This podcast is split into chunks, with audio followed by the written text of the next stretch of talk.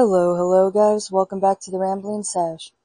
Today's gonna be a little bit different. I know we have not been making many episodes lately ever since graduation, but apparently life really does hit you hard right after graduating. If none of you already know, I am a huge bookworm. I have a ton of collections of novels, I have tons of collections of mangas, and if you don't know what mangas are, they are um, basically comic books, but Japanese comics book. They're more like Japanese and Korean comic books, depending on where they originated from. But um, I'm gonna be reading Scary Stories to Tell in the Dark. I'm gonna be reading Scary Stories to Tell in the Dark, More Scary Stories to Tell in the Dark, and Scary Stories 3, More Tales to Chill Your Bones. And I'm gonna be reading a book that's collected by Alvin Schwartz and drawings by Stephen Gammell. If none of you don't know, Scary Stories to Tell in the Dark is a famous book that has been in many of our childhoods. And I mean many. I couldn't tell you a school, a public school, that didn't have a Scary Stories to Tell in the Dark book. So I'm gonna start off reading. Pioneers used to entertain themselves by telling scary stories. At night they might gather in somebody's cabin or around a fire and see who would scare the others the most.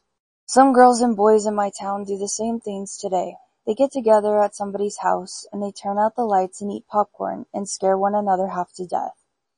Telling scary stories is something people have done for thousands of years. For most of us like being scared in that way. Since there isn't any danger we think it's fun. There are many scary stories to tell. There are ghost stories, there are tales of witches, devils, boogeymen, zombies, and vampires. There are tales of monstrous creatures and of other dangers. There are even stories that make us laugh at all the scariness. Some of these tales are very old, and they are told around the world, and most have the same origins. They are based on things that people saw, or heard, or experienced, or thought they did. Many years ago a young prince became famous for a scary story he started to tell, but did not finish. His name was Mamulus? If you guys know me, we all know Sin likes to butcher a ton of names. I am sorry, but I am going to be butchering so much. And I also have a weird stutter, so this is, I hope you guys enjoy it. But anyways, let's continue. He probably was nine or ten years old. William Shakespeare told about him in The Winter's Tale. It was on a dark and winter's day that his mother, the queen, asked him for a story. A sad tale's best for winter, he said. I have one of sprites and goblins. Do your best to frighten me with your sprites, she said. You're powerful at it. I shall tell it softly, he said. Yon crickets shall not hear it. And he begun. There was a man dwelt by a churchyard, but that was as far as he got. For at that moment the king came in and arrested the queen and took her away. And soon after that, Mamillius died. No one knows how he would have finished his story. If you started as he did, what would you tell? Most scary stories are of course meant to be told. They are more scarier that way. But how you tell them is important. As Malmius knew, the best way is to speak softly, so that your listeners lean forward to catch your words, and to speak softly so that your words sound scary. And the best time to tell these stories is at night, in the dark, and the gloom. It is easy for someone listening to imagine all sorts of strange and scary things. And this was said in Princeton, New Jersey by Alvin Schwartz. And like I said before, Alvin Schwartz was the one that has created the book. And also, if you have a book yourself, then you should know that Stephen Gammell, he also was the one that created the illustration within the book. Anyways, let's continue. So we will be starting with the big toe. A boy was digging at the edge of the garden when he saw a big toe. He tried to pick it up, but it was stuck to something. So he gave it a good hard jerk, and it came off in his hand. Then he heard something groan and scamper away. The boy took the toe into the kitchen and showed it to his mother. It looks nice and plump, she said. I'll put it in the soup, and we'll have it for supper. That night his father carved the toe into three pieces, and they each had a piece. Then they did the dishes, and when it got dark they went to bed. The boy fell asleep almost at once, but in the middle of the night a sound awakened him. It was something out in the street. It was a voice, and it was calling to him. Where is my toe? it groaned. When the boy heard that, he got very scared, but he thought, it doesn't know where I am. It never will find me. When he heard the voice once more, only now it was closer. Where is my toe? it groaned. The boy pulled the blankets over his head and closed his eyes. I'll go to sleep, he thought. When I wake up, it will be gone. But soon he heard the back door open, and again he heard the voice. Where is my toe? It groaned. When the boy heard the footsteps moving through the kitchen, into the dining room, into the living room, into the front hall, then slowly they climbed the stairs. Closer and closer they came. Soon they were in the upstairs hall. Now they were outside his door. Where is my toe? the voice groaned. His door opened. Shaking with fear, he listened as the footsteps slowly moved through the dark towards his bed. Then they stopped. Where is my toe? the voice groaned. Next story. What do you come for? There was an old woman who lived all by herself, and she was very lonely. Sitting in the kitchen one night, she said, Oh, I wish I had some company. No sooner had she spoken than down the chimney tumbled two feet from which the flesh had rot. The old woman's eyes bulged with terror. Then two legs dropped to the hearth and attached themselves to the feet. Then a body tumbled down, then two arms, and a man's head. As the old woman watched the parts come together into a great gangling man, the man danced around and around the room. Faster and faster he went. Then he stopped and looked into her eyes. What do you come for? she asked in a small voice that shivered and shook. What do I come for? he said. I come for you. Next we will be reading The Thing. Ted Martin and Sam Miller were good friends. They spent a lot of time together. On this particular night, they were sitting on a fence near the post office talking about one thing and another. There was a field of turnips across the road. Suddenly they saw something crawling out of the field and stand up. It looked like a man. But in the dark it was hard to tell for sure. Then it was gone. But soon it appeared again. It walked halfway across the road. Then it turned around and went back into the field. Then it came out a third time and started towards them. By now, Ted and Sam were scared and they started running. But when they finally stopped, they decided we're being foolish. They weren't sure what had scared them, so they decided to go back and get a better look. Pretty soon they saw it, for it was coming to meet them. It was wearing black pants, a white shirt, and black suspenders. Sam said, I'm going to try to touch it. Then we'll know for sure it's real. He walked up to it and it peered into its face. It looked bright penetrating eyes sunk deep in its head. It looked like a skeleton. Ted took one look and screamed, and again he and Sam ran, but this time the skeleton followed them. When they got to Ted's house, they stood in the doorway and watched it. It stayed out in the road for a while, then it disappeared. A year later, Ted got sick and died. Towards the end, Sam sat up with him every night the night Ted died, Sam said he looked just like the skeleton. Next we will be reading Cold as Clay.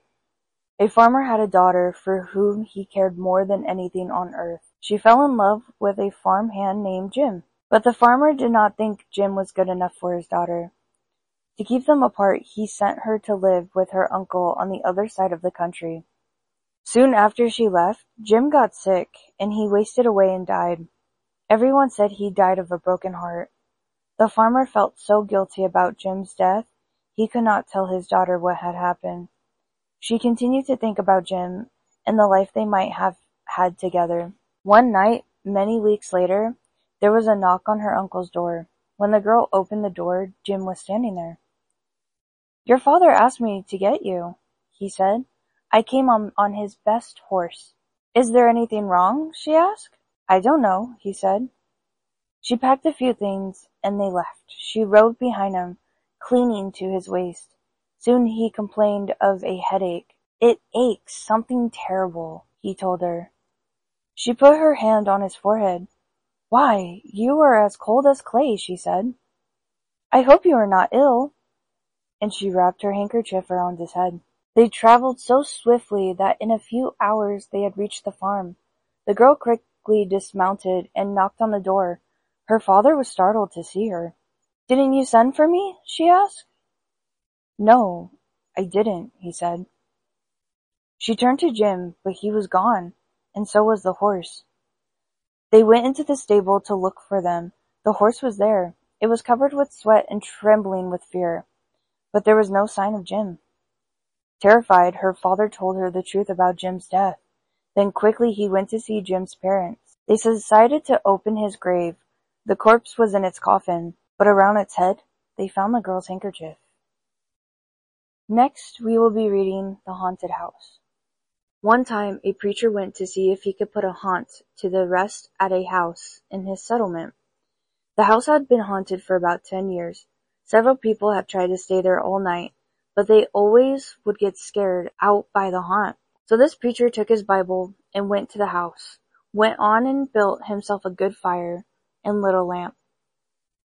Sat there reading the Bible then just before midnight he heard something start up in the cellar, walking back and forth, back and forth. Then it sounded like somebody was trying to scream, and got choked off. Then there was a lot of thrashing around and struggling, and finally everything got quiet. The old preacher took his Bible again, but before he could start reading, he heard footsteps coming up the cellar stairs. He sat watching the door to the cellar, and the footsteps kept coming closer and closer. He saw the doorknob turn, and when the door began to open, he jumped up and hollered, What do you want?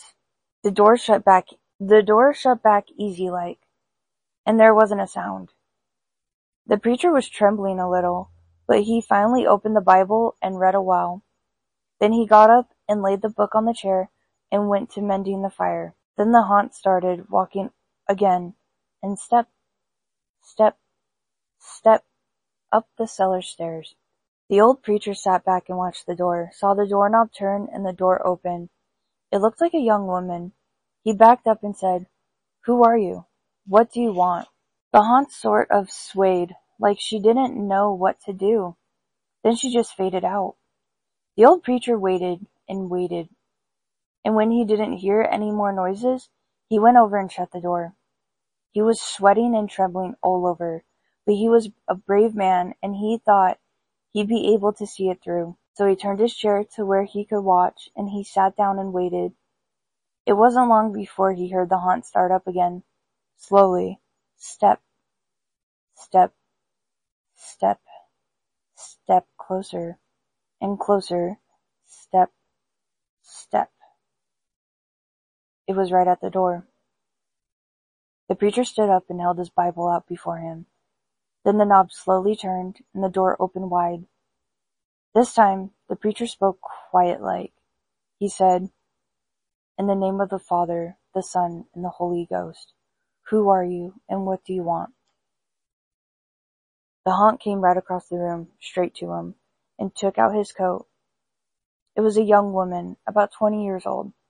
Her hair was torn and tangled, and the flesh was dropping off her face, so he could see the bones and part of her teeth.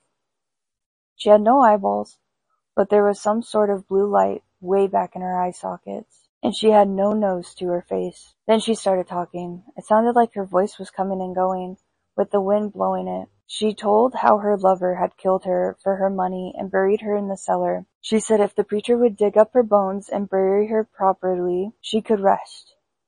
Then she told him to take the end joint of the little finger from her left hand and to lay it in the collection plate at the next church meeting, and he'd find out who had murdered her. And she said, if you come back here once more after that, you'll hear my voice at midnight, and I'll tell you where my money is hid, and you can give it to the church. The haunt sobbed like she was tired, and she sunk down towards the floor and was gone. The preacher found her bones and buried them in the graveyard. The next Sunday the preacher put the finger bone in the collection plate, and when a certain man happened to touch it, it stuck to his hand. The man jumped up, and rubbed and scraped and tore at the bone, trying to get it off. Then he went screaming like he was going crazy. Well, he confessed to the murder, and they took him to jail. After the man was hung, the preacher went back to the house one midnight, and the haunt's voice told him to dig under the hearth rock. He did, and he found a big sack of money. And where that haunt had held on to his coat, the print of those bony fingers was burned right into the cloth. It never did come out. Next we will be reading The Guests. A young man and his wife were on a trip to visit his mother. Usually they arrived in time for supper, but they had gotten a late start and now it was getting dark. So they decided to look for a place to stay overnight and go on in the morning. Just off the road, they saw a small house in the woods. Maybe they rent rooms? the wife said. So they stopped to ask. An elderly man and woman came to the door. They didn't rent rooms, they said, but they would be glad to have them stay overnight as their guests. They had plenty of room and they would enjoy the company. The old woman made coffee and brought out some cake and the four of them talked for a while. Then the young couple were taken to their room. They again explained that they wanted to pay for this, but the old man said he would not accept any money. The young couple got up early the next morning before their hosts had awakened. On a table near the front door they left an envelope with some money in it for the room. Then they went on to the next town. They stopped in a restaurant and had breakfast. When they told the owners where they had stayed, he was shocked. That can't be, he said. That house burned down to the ground, and the man and the woman who lived there died in the fire. The young couple could not believe it. So they went back to the house, only now there was no house. All they found was a burned out shell. They stood staring at the ruins, trying to understand what had happened. When the women screamed, in the rubble was a badly burnt table, like the one they had seen at the front door. On the table was the envelope they had left that morning. Next we will be reading Alligators. A young woman in town married a man from another part of the country. He was a nice fellow, and they got along pretty well together. There was only one problem. Every night he'd go swimming in the river. Sometimes he would be gone all night long, and she would complain about how lonely she was. This couple had two young sons, as soon as the boys could walk, their father began to teach them how to swim, and when they got to be old enough he took them swimming in the river at night. Often they would stay there all night long, and the young woman would stay at home all by herself. After a while she began to act in a strange way. At least, that is what the neighbors said. She told them that her husband was turning into an alligator, and that he was trying to turn the boys into alligators. Everybody told her there was nothing wrong with a man taking his sons swimming. That was a natural thing to do, and when it came to alligators, there just weren't any nearby. Anybody knew that. Early one morning the young woman came running into town from the direction of the river. She was soaking wet. She said a big alligator and two little alligators had pulled her in and had tried to get her to eat a raw fish. They were her husband and her son, she said, and they wanted her to live with them but she had gotten away. Her doctor decided she had lost her mind and he had put her in the hospital for a while. After that, nobody saw her husband and boys again. They just disappeared. But now and then the fishermen would tell about seeing alligators in the river at night. Usually it was one big alligator and two small ones, but people said they were just making it up. Everybody knows there aren't any alligators around here. The Wendigo A wealthy man wanted to go hunting in a part of northern Canada where few people had ever hunted. He traveled to a trading post and tried to find a guide to take him, but no one would do it. It was too dangerous, they said. Finally he found an Indian who needed money badly and he agreed to take him. The Indian's name was Dofeago. Sorry, I probably butchered that. Anyways, let's continue. They made camp in the snow near a large frozen lake. For three days they hunted, but they had nothing to show for it. The third night the windstorm came up. They lay in their tent listening to the wind howling and the trees whipping back and forth. To see the storm better, the hunter opened the tent flaps. What he saw startled him. There wasn't a breath of air stringing, and the trees were standing perfectly still, yet he could hear the wind howling. And the more he listened, the more it sounded as if it were calling Dofeago's name. "fuego!" it called. Dofeago!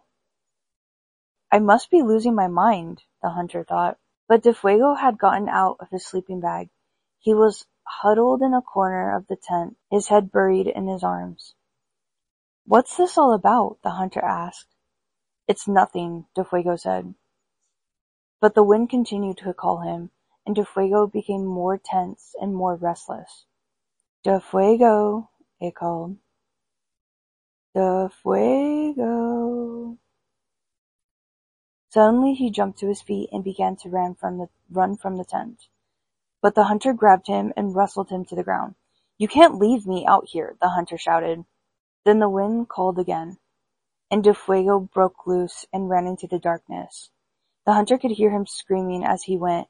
Again and again he cried, Oh, my fiery feet, my burning feet on fire. Then his voice faded away, and the wind died down. At daybreak the hunters followed Dofeago's tracks in the snow. They went through the woods, down towards the lake, then out onto the ice. But soon he noticed something strange. The steps Dofeago had taken got longer and longer. They were so long no human being could have taken them. It was as if something had helped him to hurry away. The hunter followed the tracks out to the middle of the lake, but they disappeared. At first he thought Dofeago had fallen through the ice, but there wasn't any hole. Then he thought that something had pulled him off into the ice into the sky. But that made no sense. As he stood wondering what had happened, the wind picked up again. Soon it was howling, as it had the night before. Then he heard Dofeago's voice. It was coming from up above, and again he heard Dofeago screaming, My fiery feet, my burning feet but there was nothing to be seen. Now the hunter wanted to leave that place as fast as he could. He went back to the camp and packed. Then he left some food for Dofeago, and he started out. Weeks later he reached civilization. The following year he went back to hunt in that area again. He went to the same trading post to look for a guide. The people there could not explain what had happened to Dofeago that night, but they had not seen him since then. Maybe it was a Wendigo, one of them said, and he laughed. It was supposed to come with the wind. It drags you along at great speed until your feet are burned away, and more of you than that. Then it carries you into the sky and it drops you. It's just a crazy story. But that's what some of the Indians say. A few days later, the hunter was at the trading post again. An Indian came in and sat by the fire. He had a blanket wrapped around him, and he wore his hat so that you couldn't see his face. The hunter thought that there was something familiar about him. He walked over and he asked, Are you Dofeago? The Indian didn't answer him. Do you know anything about him? No answer. He began to wonder if something was wrong, if the man needed help, but he couldn't see his face. Are you alright? he asked. No answer. To get a good look at him, he lifted the Indian's hat. Then he screamed. There was nothing under the hat but a pile of ashes. May I carry your basket? Sam Lewis spent the evening playing chess at his friend's house. It was about midnight when they finished their game and he started home. Outside it was an icy cold and as quiet as the grave. As he came around and turned in the road, he was surprised to see a woman walking ahead of him. She was carrying a basket covered with a white cloth. When he caught up to her, he looked to see who it was. But she was so bundled up against the cold, it was hard to see her face. Good evening, Sam said. What brings you out so late? But she didn't answer. Then he said, May I carry your basket? She handed it to him from under the cloth. A small voice said, That's very nice of you. And that was followed by the wild laughter. Sam was so startled that he dropped the basket and out rolled a woman's head. He looked at the head and he stared at the woman. It's her head, he cried, and he started to run. The woman and her head began to chase him. Soon the head caught up to him. It bounced into the air and sunk its teeth into his left leg. Sam screamed with the pain and ran faster, but the woman in her head stayed right behind. Soon the head leaped into the air again and bit onto his other leg. Then they were gone. High beams. The girl driving the old blue sedan was a senior at the high school. She lived on a farm about eight miles away and used the car to drive back and forth. She had driven into the town that night to see a basketball game. Now she was on her way home. As she pulled away from the school, she noticed a red pickup followed her out of the parking lot. A few minutes later the truck was still behind her. I guess we're going in the same direction, she thought. She began to watch the truck in her mirror. When she changed her speed, the driver of the truck changed his speed. When she passed a car, so did he. Then he turned on his high beams, flooding her car with light. He left them on for almost a minute. He probably wants to pass me, she thought. But she was becoming uneasy. Usually she drove home over the back road. Not too many people went that way. But when she turned onto the road, so did the truck. I've got to get away from him, she thought.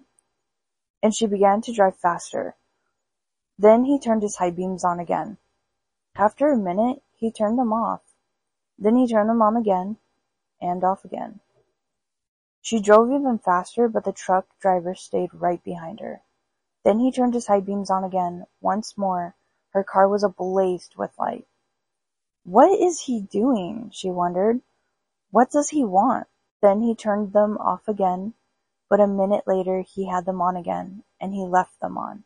At last she pulled into her driveway, and the truck pulled in right behind her. She jumped from the car and ran into the house. Call the police, she screamed at her father. Out in the driveway she could see the driver of the truck. He had a gun in his hand. When the police arrived, they started to arrest him, but he pointed to the girl's car. You don't want me, he said. You want him. Crouched behind the driver's seat, there was a man with a knife. As the driver of the truck explained it, the man slipped into the girl's car just before she left the school. He saw it happen, but there was no way he could stop it. He thought about getting the police, but he was afraid to leave her, so he followed her.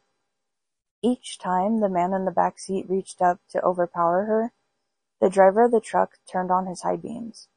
Then the man dropped down, afraid that someone might see him. The babysitter. It was nine o'clock in the evening. Everybody was sitting on the couch in front of the TV. There was Richard, Brian, Jenny, and Doreen, the babysitter. The telephone rang. Maybe it's your mother, said Doreen.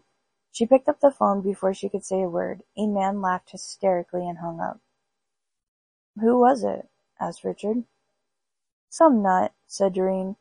What did I miss? At nine thirty the telephone rang again. Doreen answered it. It was the man who had called before. I'll be there soon, he said, and he laughed and hung up. Who was it? the children asked. Some crazy person, she said. About ten o'clock the telephone rang again. Jenny got it to it first. Hello, she said. It was the same man. One more hour, he said, and he laughed and hung up. He said one more hour. What did he mean? asked Jenny. Don't worry, said Doreen. It's somebody fooling around. I'm scared, said Jenny. About ten thirty the telephone rang once more when Doreen picked it up and the man said, Pretty soon now, and he laughed. Why are you doing this? Doreen screamed, and he hung up. Was it that guy again? asked Brian. Yes, said Doreen. I'm going to call the operator and complain. The operator told her to call back if it happened again and she would try to trace the call. At eleven o'clock the telephone rang again. Doreen answered it. Very soon now, the man said, and he laughed and hung up. Doreen called the operator. Almost at once she called back. That person is calling from the telephone upstairs, she said. You better leave, I'll get the police. Just then the door upstairs opened. A man they had never seen before stared down the stairs towards them. As they ran from the house, he was smiling in a very strange way. A few minutes later, the police found him there and arrested him. Aaron Kelly's bones. Aaron Kelly was dead.